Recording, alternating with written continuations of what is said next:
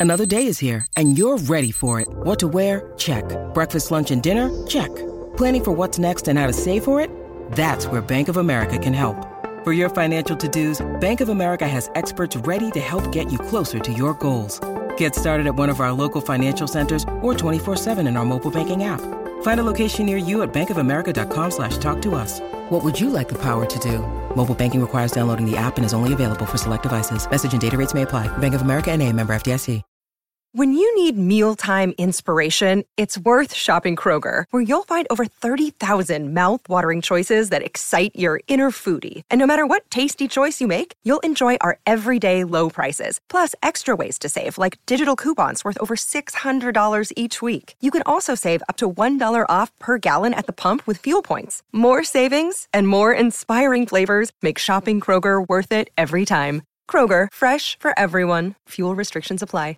With threats to our nation waiting around every corner, adaptability is more important than ever. When conditions change without notice, quick strategic thinking is crucial. And with obstacles consistently impending, determination is essential in overcoming them. It's this willingness, decisiveness, and resilience that sets Marines apart. With our fighting spirit, we don't just fight battles, we win them. Marines are the constant our nation counts on to fight the unknown. And through adaptable problem solving, we do just that. Learn more at marines.com. Hi, everybody, this is the Cricket Badger podcast. Each badger marks the track with its own scent. His black legs are short but very powerful for digging. The name badger probably comes from the French word bêcher, meaning digger.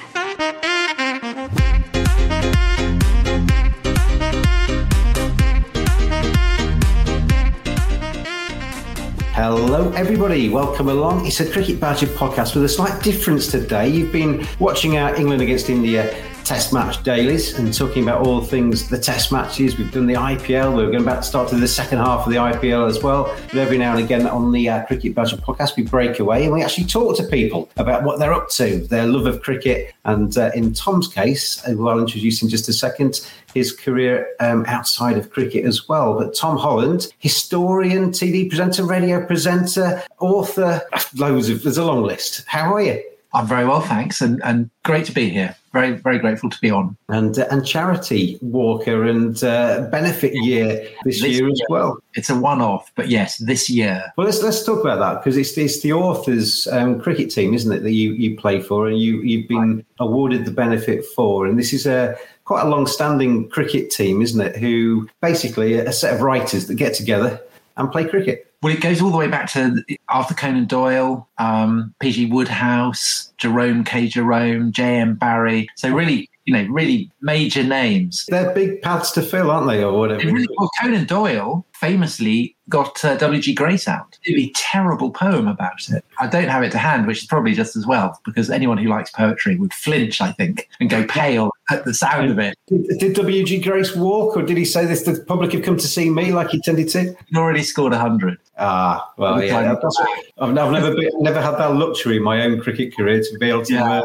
So the, the heyday was before the First World War, and then obviously the First World War put a bit of a dampener on things. And it's it's been the authors have been refounded sporadically ever since. Recent incarnation, they were founded in um, 2011. So um, we've all been playing for about 10 uh, for for a decade, which of course is is after a decade you you're eligible for a for a, um, a benefit. So that's what I've been awarded. Um, very exciting.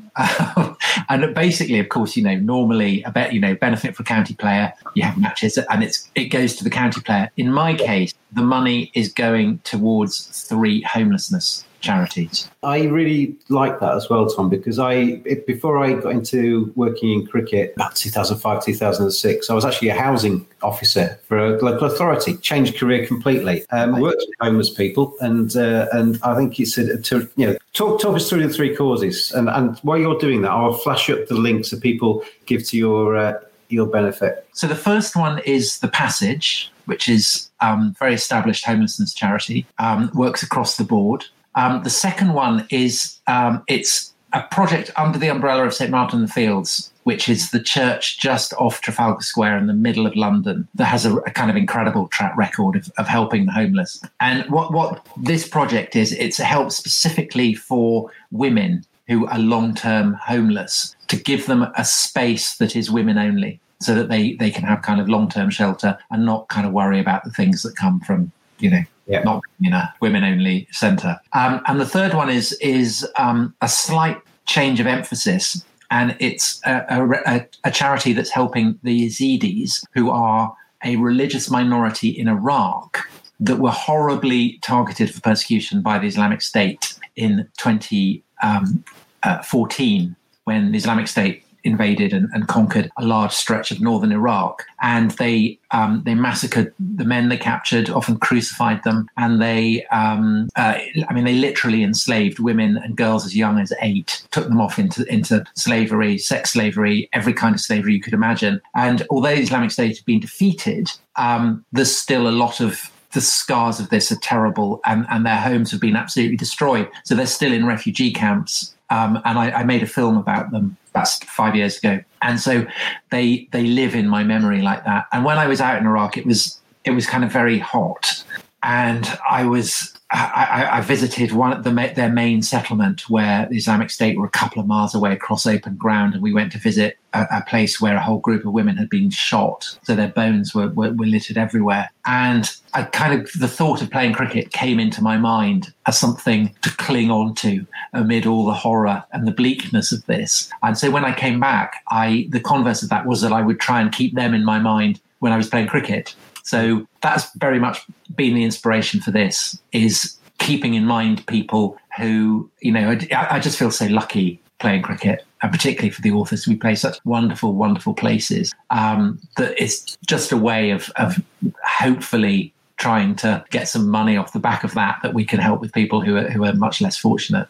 Anybody watching the podcast, there's the there's the link, and I'll stick it on the link for the uh, people that uh, listen to this later on the audio. Uh, you laughed when I said the traditional audio platform because podcasts haven't been around for long. So traditional is all relative, I guess, isn't it? This is what the problem. One of the problems with kind of making a reference like that to a historian, I guess, because your your um, sort of length of time stretches a lot further back. Well, I, I do a podcast as well uh, called The Rest is History. And we did one last week where we interviewed Marc Andreessen, who is an absolute kind of tech titan. He basically invented the web browser. He's on the board of Facebook, all kinds of things like that. And he was talking to us about the, the history of Silicon Valley, which I think is really interesting. I mean, it's recent history, but it's seismic history. And by the end, you know, the discussion of history had become a discussion of the future. And this is absolutely, you know, what historians look at. I've had, had that conversation a lot with people about how things, just in my lifetime, have moved on.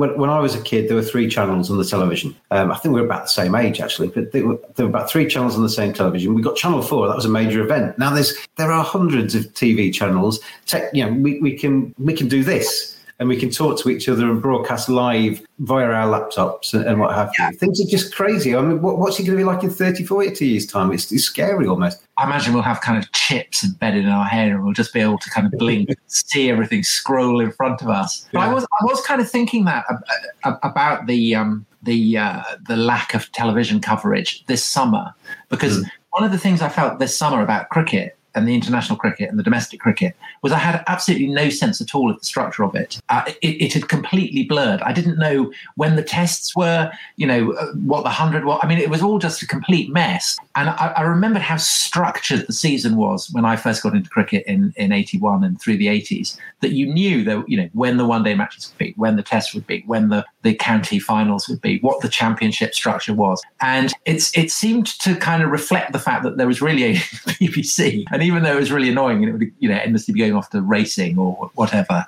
it did kind of anchor you. You kind of knew where to look. Whereas now, I feel like you know a kind of a boy in a sweetie shop, and I just don't know where to begin. There's mm. just too, almost too much. Choice is too great. Yeah, no, I I think you're right, and I think I mean the premise of the hundred, which I'm not a big fan of, um, but the premise of the hundred in terms of attracting a new audience, I think the, what you've just said there, the foundation of attracting a new audience is give them a landscape that can actually get their heads around. And at the moment, it is all a bit scattergun. And the ECB admitted, I think, this summer that they uh, the fixtures needed to be a little bit more coordinated. Cricket's a game played with balls. You've got to look after them in the field. Badgers are furry creatures. My friends at manscaped.com help you make sure it's neat and tidy down there. Oh, get rid of all that excess fur. Make sure that you're neat and tidy. Make sure everything's in the right order. Oh, feeling all good now down in my set. Oh, manscaped.com. Maximum skin safe performance, compact design, advanced engineering, ceramic blade, waterproof. And it doesn't end there. Show you care by caring for your pair. Cleansers, revivers, preservers. Simply go to manscaped.com. Quote the discount code BADGER. You get 20% off, you get free shipping, and you get some seriously quality equipment. Manscaped.com. Get on there now.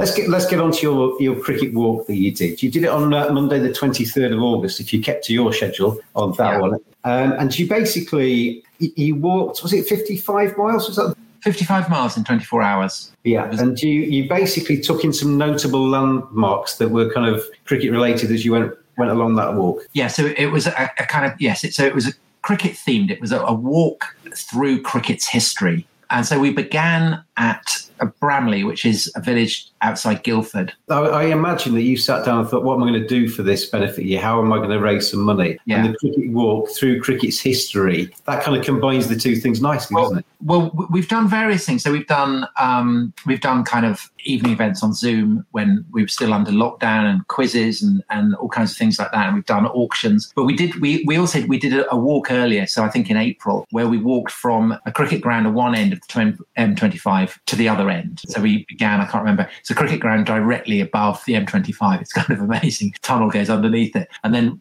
up to the other end to Chertsey, which is where the middle stump was first Right. used. We went via Lords, uh, Craven Cottage, and Twickenham. So there was kind of sports theme there. But then this time we focused just on the cricket, and we discovered that that you know we we made lots of we we, we raised a lot more sponsorship doing the walks than almost anything else. So that's why we wanted to do a second one, and we'd always thought it would be brilliant to do one that where we looked at you know we visited some of the sites of grounds that had played key role in the history of cricket, taverns where various lords had met up to draw up rules, all that kind of stuff.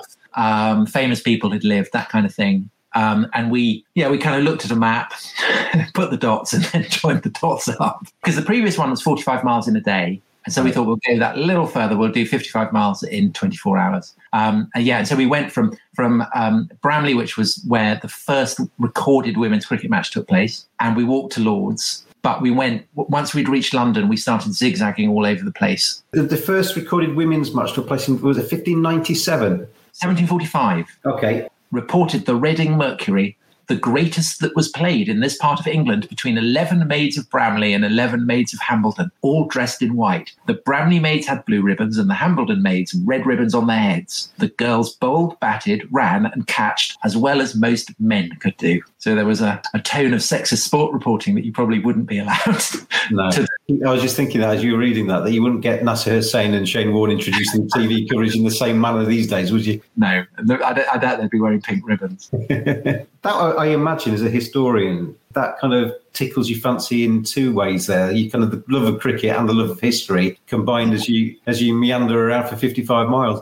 Absolutely. Well, the fact that it's the fact that cricket is old, I have to admit, is a real part of the appeal to me. And I, but, but I also I like the way that cricket endlessly reinvents itself. So I actually liked the hundred because one of the things you realise when you look at the history of cricket and you think about how it's evolved over all these centuries is that it is a sport that, despite its reputation for kind of stuffiness and conservatism, is unbelievably innovative. And I think that one of the measures of that is precisely that today you have all these different formats. Um, I can't think of a comparable sport really where players play to the highest possible level in three completely different formats that require very different kind of attributes. Tom, these days is white ball against red ball. It's almost like two separate sports under the same banner, really, isn't it? Yes, and I think you know even 50 over in 2020, um, you know the the talents and the approach required is very different. And you said you didn't like the hundred. I mean, I kind of I, I watched several matches and I was just stupefied by the the level of skill. And then to, to see that kind of transferred back into the test arena, I thought I, I think this is absolutely. You know, I've, I started with a whinge, but I actually think this is incredible age for cricket. I, I'll tell you very quickly why I don't like it. It's not because of the cricket. It's not because of the actual um, experience of watching the hundred. I just think it has a knock-on effect to the rest of the domestic. I understand that.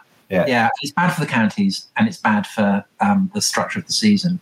But But I, also, I'll tell you the reason. My my big gripe against it. You talked about history. There seemed to me an obvious way, because the, part of the appeal of county cricket is, of course, that it's rooted in history. Mm. So you've got that sense of that, you know, deeply rooted in these these grounds, the statistics, all that, all those traditions. So I thought that one way around the whole problem of the fact that franchises don't have that would be to base it on the ancient Anglo-Saxon kingdom. So this was very much my pitch that um, rather than having whatever it is, the Southern Braves or whatever, it should be Wessex, and you should okay. have the ancient battle flag of the Saxon kings, and you should have Mercia, and you should have the Danelaw, and you should have Northumbria, and all that kind of stuff. And I just thought that was much better. So the way that I got into it was that um, you know, if if um, uh, we we went to see um, the Southern Braves against it London Spirit, the the Ersatz Middlesex one at Lords. So I thought of it as as the West Saxons against the men of London and women of Londonwick, and that really enhanced it for me. So I think I think that they missed a trick by not doing that. I think it would definitely have got the Anglo-Saxon fans. The names were peculiar and, and often controversial, I think, and they changed a few times before they, they settled on the final versions. You are listening to the Cricket Badger podcast. Going back into your career then, as a historian, I mean, obviously at school, I imagine history was a subject that enthralled you to some degree. But how, how did your career as a historian then develop? I mean, it's not necessarily something that you know, when kids are at school talking about being train drivers or, or whatever. Because I read, you know, various books and I thought, oh, I'd love to write that and and essentially that's what I've managed to do. So it's kind of a dream come true. When we press record, Tom, I was commenting on your bookcase behind you, and then you just tilted your your um. Yes, going to do that. I want to I want to see the full height of it, so that the viewers can actually see just how many books are in your. I mean, you have to scale that to actually. Hopefully, the ones right at the top. You said the ones right at the top of the cricket books, didn't you? Yeah, they are. They're the cricket books that I probably won't be reading soon. Yeah, you, you um, need to make as much effort to get those top shelf books as you would to walk 55 miles. Eh? I've got I've got another section of, of treasured cricket books which I can sell. So it's all very carefully sorted and arranged. Yeah, well, I mean, you can't write history without loads of books. Um, and that was particularly the case in the go to libraries. So actually, the, the, the, number of books has swelled considerably.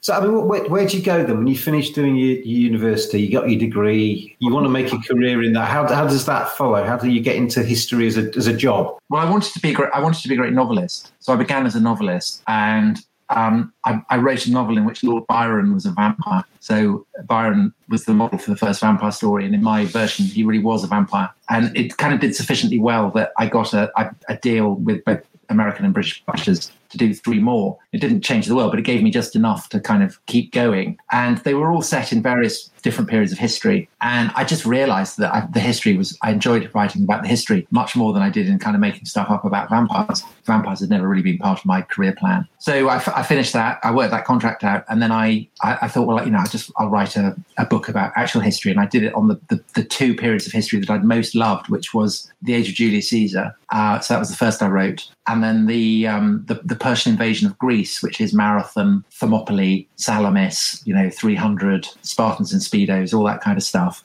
and you know they that's essentially how I, I I, began I kind of it took me time to work out what it was that I wanted to do. So it's like I guess like kind of you know you focus on red ball cricket and then you discover actually you're a white ball cricketer or something like that. Um, it took me time to work out where I should probably be focusing my attention. I was, I was going to ask you a question that would have led you into that really but if you were on mastermind what would be your specialist subject? And as a historian do you have to have a specialist subject or can you be all years all, all, all men kind of thing? Well on mastermind uh, I don't know what my subject on mastermind would be. Probably wouldn't be history because you'd want to you'd want to kind of think strategically, wouldn't you? I see. Um, was it uh, somebody was on doing the career of Gower of David Gower recently. Okay. And I thought actually that's quite a good one because that one you can really kind of prepare. I guess if it was historical period, it would be the Persian Wars. But there's you know there's a lot of scope there to to get things wrong. You know, it's it's like uh, you know the more you know about cricket, the more you study it, the more you're you know if you if you know everything about world cricket, you're better qualified to write about English cricket, right? I mean that's you know or you know if you know about English cricket, you're, you you it's you're better equipped to write about Indian cricket, whatever.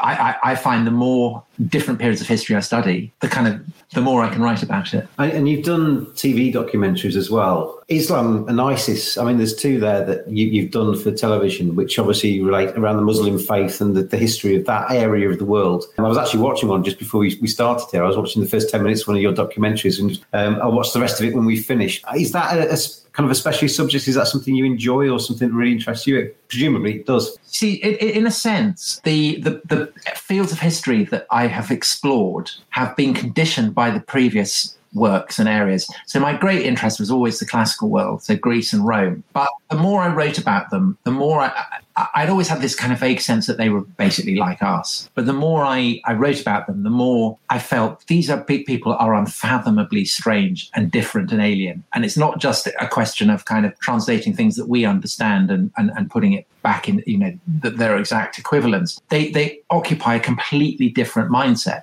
They're, they're spectacularly odd. And I, I, the more I thought about, well, what is it that changed? The more I, I came to the conclusion that it's basically the emergence of Christianity and Islam. I wrote about Islam and then I've just written a book about Christianity. And I think that they are just massively, massively transformative in ways that we have now forgotten because we, in a sense, have been changed so deeply by them that we don't even appreciate it. And it's, it's the revolutions that kind of succeed that tend to be forgotten. It's the ones that fail that kind of, you know, that we yeah. remember you know, whether it's in the Muslim world, the Islamic Revolution, or in in in our world, the Christian Revolution, so profound that essentially that's what I've I, has become my great focus. What was it about Christianity, for instance, that means that the ancient world the classical world that preceded it is now so utterly different to us. I used to think when I, I mean I, I, did history to A level. And I used to think when I was being taught it, if I was going to be a teacher, probably history would be my subject because once you've kind of got your head around it, you're saying the same things year on year. As a historian, though, I, I imagine that's not the case. It's not like set in stone. You are looking back in history, you are finding out new things, you are developing kind of uh-huh. themes there. Yeah, I, I think I think that um, what tends to be most interesting about the past is the way that it's very different and the effort that's required to appreciate how, just how different it is. And I think also that so one of the things that, that interests me about cricket is that we don't actually know where it comes from, and it's precise. It's, it's it, that that then becomes kind of part of the appeal. And I think that I've always been very interested in the question of origins and where things begin and how far back can we trace stuff. And it's where the origin point starts to become blurred or mythical or fabricated or whatever that I find really interesting because that's kind of where you can you you see the process by which civilization is made in a sense. And it could be uh, you know a sport like cricket or it could be you know the history of a city like Rome, or it could be the history of a great faith like Islam. That there's a point where the stories that are told of its beginnings are obviously mythical, and the character of those myths are always fascinating to look at. If I was to tell you, you could have three people from history around for dinner, and yes. you want you want to have a nice conversation and pick their brains about maybe some of the stuff that you've you've um, studied in the past. Who would you have around your dinner table? Okay, that's a great question. Um, I would have Herodotus, who is the first historian who writes the history of the Persian Wars, my favorite subject, and whose history I've translated, and who's just kind of infinitely fascinated about everything. I mean, he's interested in, in everything. And so his book is just fascinating, and he's a kind of endlessly curious, endlessly charming guy who I suspect would be great. I'd be quite who who would I? I mm, who else would I want? I would want. I'd be quite interested in meeting Lady Castlemaine, Barbara Villiers, who was Charles II's mistress. Was kind of famously horrible, but famously charismatic, incredibly entertaining. To our, she bitch for England, and I think that would be great fun. Uh, and I think I'd have Lord Byron, not least because we, I could talk to him about cricket because he was a, a very keen cricketer um, and actually played at Lords below somebody called Shakespeare. Wow! all right, you've got one. You've got one place setting left, and you're allowed to have one cricketer to come along and join you. He can sit next to Byron, and you can basically talk about cricket with this person, live or dead.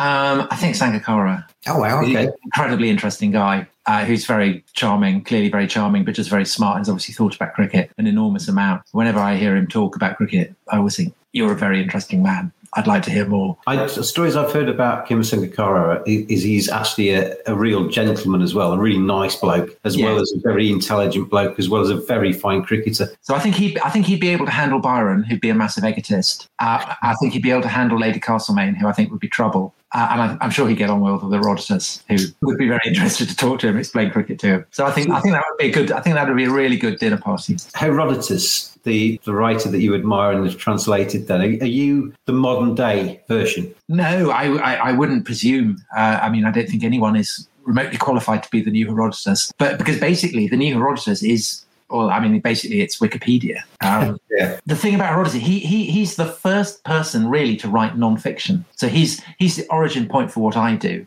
Um, because he's described as a historian, he does tell the story of the you know the Persian invasion, but he, but that's to do him down. I mean, he's interested in everything. He's interested in you know why Egyptian men pees sitting down and Egyptian women pees standing up. He's interested in why Scythians get stoned out on bongs. He's interested in animals, he's interested in rivers, he's interested in absolutely everything. And it's that sense of kind of voracious curiosity that I think would make him just infinitely fascinating. Well, you just said there interests me actually, because I think for most people, you think of history as a set of dates or who was king at the time or who was prime minister at a certain time or, or whatever. There's kind of like signposts in your brain. But the some of the stuff that you just mentioned there about peeing standing up and stuff, you know, it's how things were in those worlds as well, isn't it? It's, the, it's adding the colour to those dates, isn't it? Well, the thing, I mean, the thing is also with Herodotus, you're never entirely sure whether what he's saying is true. So he's known as the father of history, but he's also been known as the father of lies and he does come out. Is that? I mean, is is that a, um, a marmot behind you? It is a. It's, a, it's quite a famous photograph that I had um, Philip Brown, the cricket photographer, on the podcast recently, and he was looking at that and he said, "Oh, James, that's the uh, that's the award-winning um, photograph from about two or three years ago, isn't it?" And I've had it blown up on the canvas, and I always looked at it as two very cute-looking animals that were running, sort of like frolicking along. And he said, you, you do realize that in about three seconds' time, the one on the left is going to eat the one on the right, don't you? well, so uh, the reason I, I asked about that is that Herodotus tells this story about how in India there's loads of gold. And the way that the Indians get the gold is that um, they go out into the desert, and in the desert, there are giant ants that burrow down, and as they burrow down, they kick up the gold. And the Indians sneak up and grab the gold and then run away, and the ants chase them and they have to kind of they, they cut off uh, you know various animals to, to throw to the giant ants who then eat the the, uh, the thing. And people always cited this as an obvious example of the fact that Herodotus is mad and or making it up or stoned or whatever. You know, where's he getting this from? The, there is a brilliant theory that actually the Greek word that he's using for ant there's obviously been a process of Chinese whispers, and that perhaps the original word was a Bactrian word or whatever for marmots that dig underground, scoop it up, and, and dig up gold. And this is the theory. And, and it may be true or it may be not. But actually, the thing is that people who sneer at Herodotus for getting this wrong, what's amazing is that he knows anything at all about India, that he's even heard of it. Because mm. it's, you know, it's the far end of the world. This, you know, the, that's what's amazing about him. He may get things wrong, but what's remarkable and, and creditable is that he's knows enough about stuff to get them wrong. You know, I mean, that's that's the incredible thing that he was trying in the first place to find out. Trying in the first place, yes, absolutely. Going back to cricket, then the authors and your place in that side. What what what are you? Are you a bowler, batsman, or well, so I, am a I'm a bowler, um, and I'd I'd always run my own team, which was kind of faintly shambolic, and we we kind of played in a variety of grounds around the M25. They weren't particularly scenic. And I, I just turned 40 and I was kind of thinking, oh, you know, is it time to retire? Have I probably done enough? And then the authors got revived and it came with a book deal. So it got it was founded by Charlie Campbell, He's an author, revived by Charlie, and he sold it to Bloomsbury, who the publishers of J.K. Rowling. So they were absolutely flush with Harry Potter cash. So we got a bit of the, the Harry Potter cash, and we were able to. Um, so the, the, device for the book that it would be a, a, a journal of the year, cricket year, and that each author would write about a particular theme focused on a particular ground. So, for instance, we had one about cricket and history, and we played at Hambledon. We had one about cricket and beauty, and we played in the Valley of the Rocks. So it was that kind of thing. Um, and the one that I did was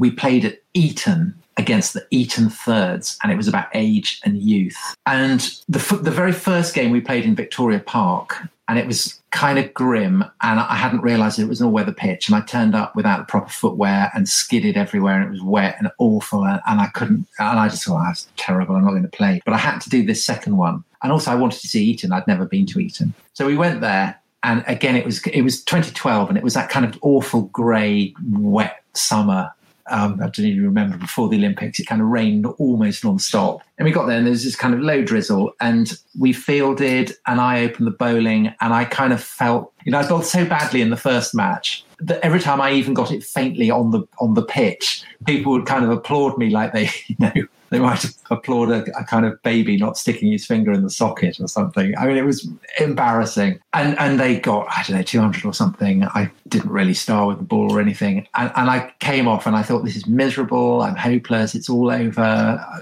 I don't want to start playing for this. Um, and then we batted. I was in at eleven. We uh, we were obviously going to lose. We you know I went in and we still needed eighty to, to win. And this bowler kind of speared it in, and I had a massive, great smack, and somehow it went for six. I'd never hit a six before. Oh, this is good. This is what I, have been looking at your Wikipedia page, and yeah. it's the, the, most famous six of all time, or something. It's referred to because it was photographed. Because because this was a, a book. We we had a, a we had um, Nayu, who was was a professional photographer, who followed us around and took photographs. And he took three photographs of me hitting this six. And I just got onto Twitter I didn't really understand it. And I suddenly thought I could just put this out as often as I like. So I would say that since then, there's barely a week where I haven't put out this photograph of me hitting a six. And it, and it was so exciting. And I felt so invigorated that it completely restored my enthusiasm for cricket. And so I've played for a decade since. Uh, but I would say you know, I've never hit a six since. I've never really, uh, my batting has never really fired but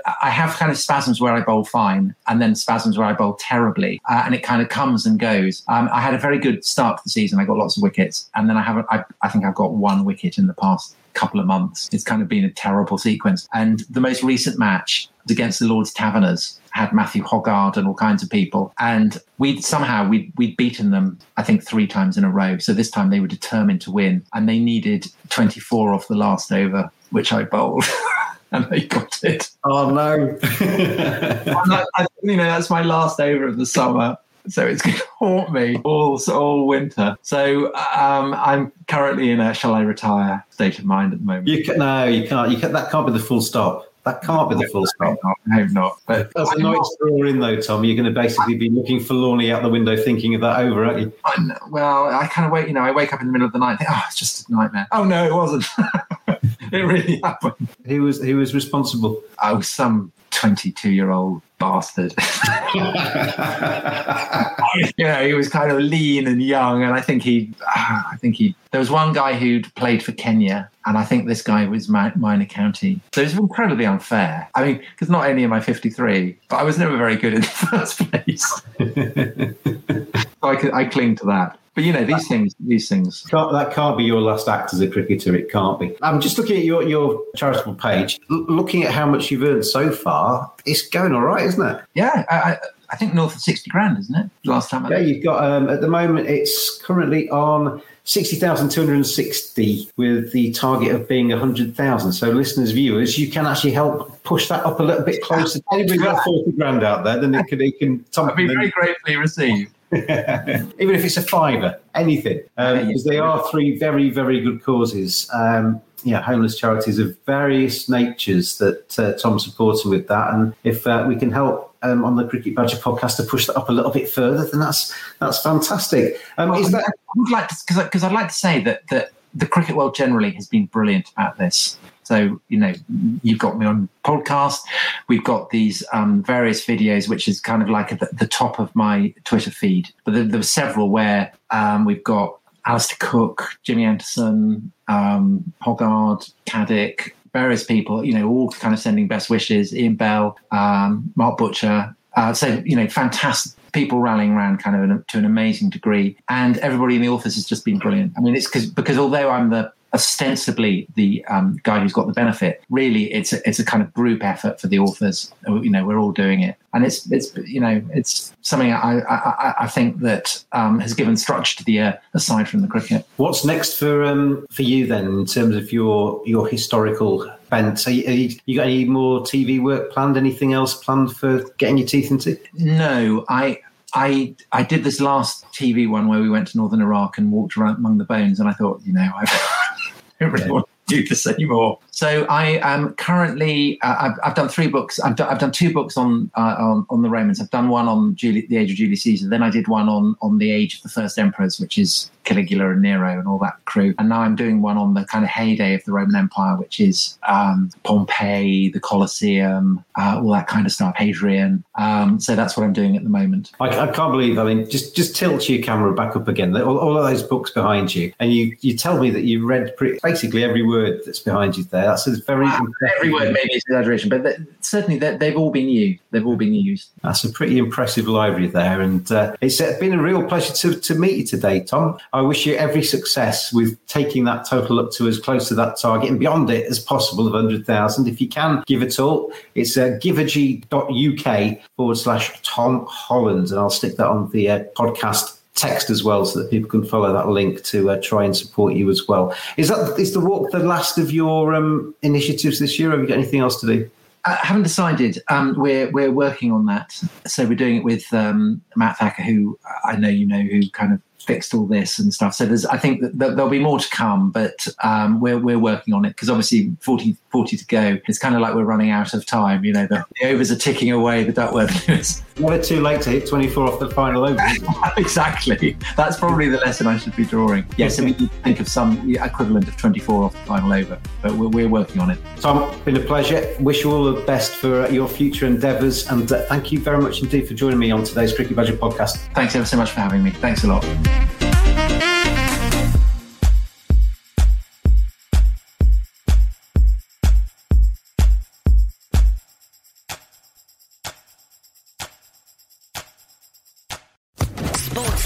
Podcast Network.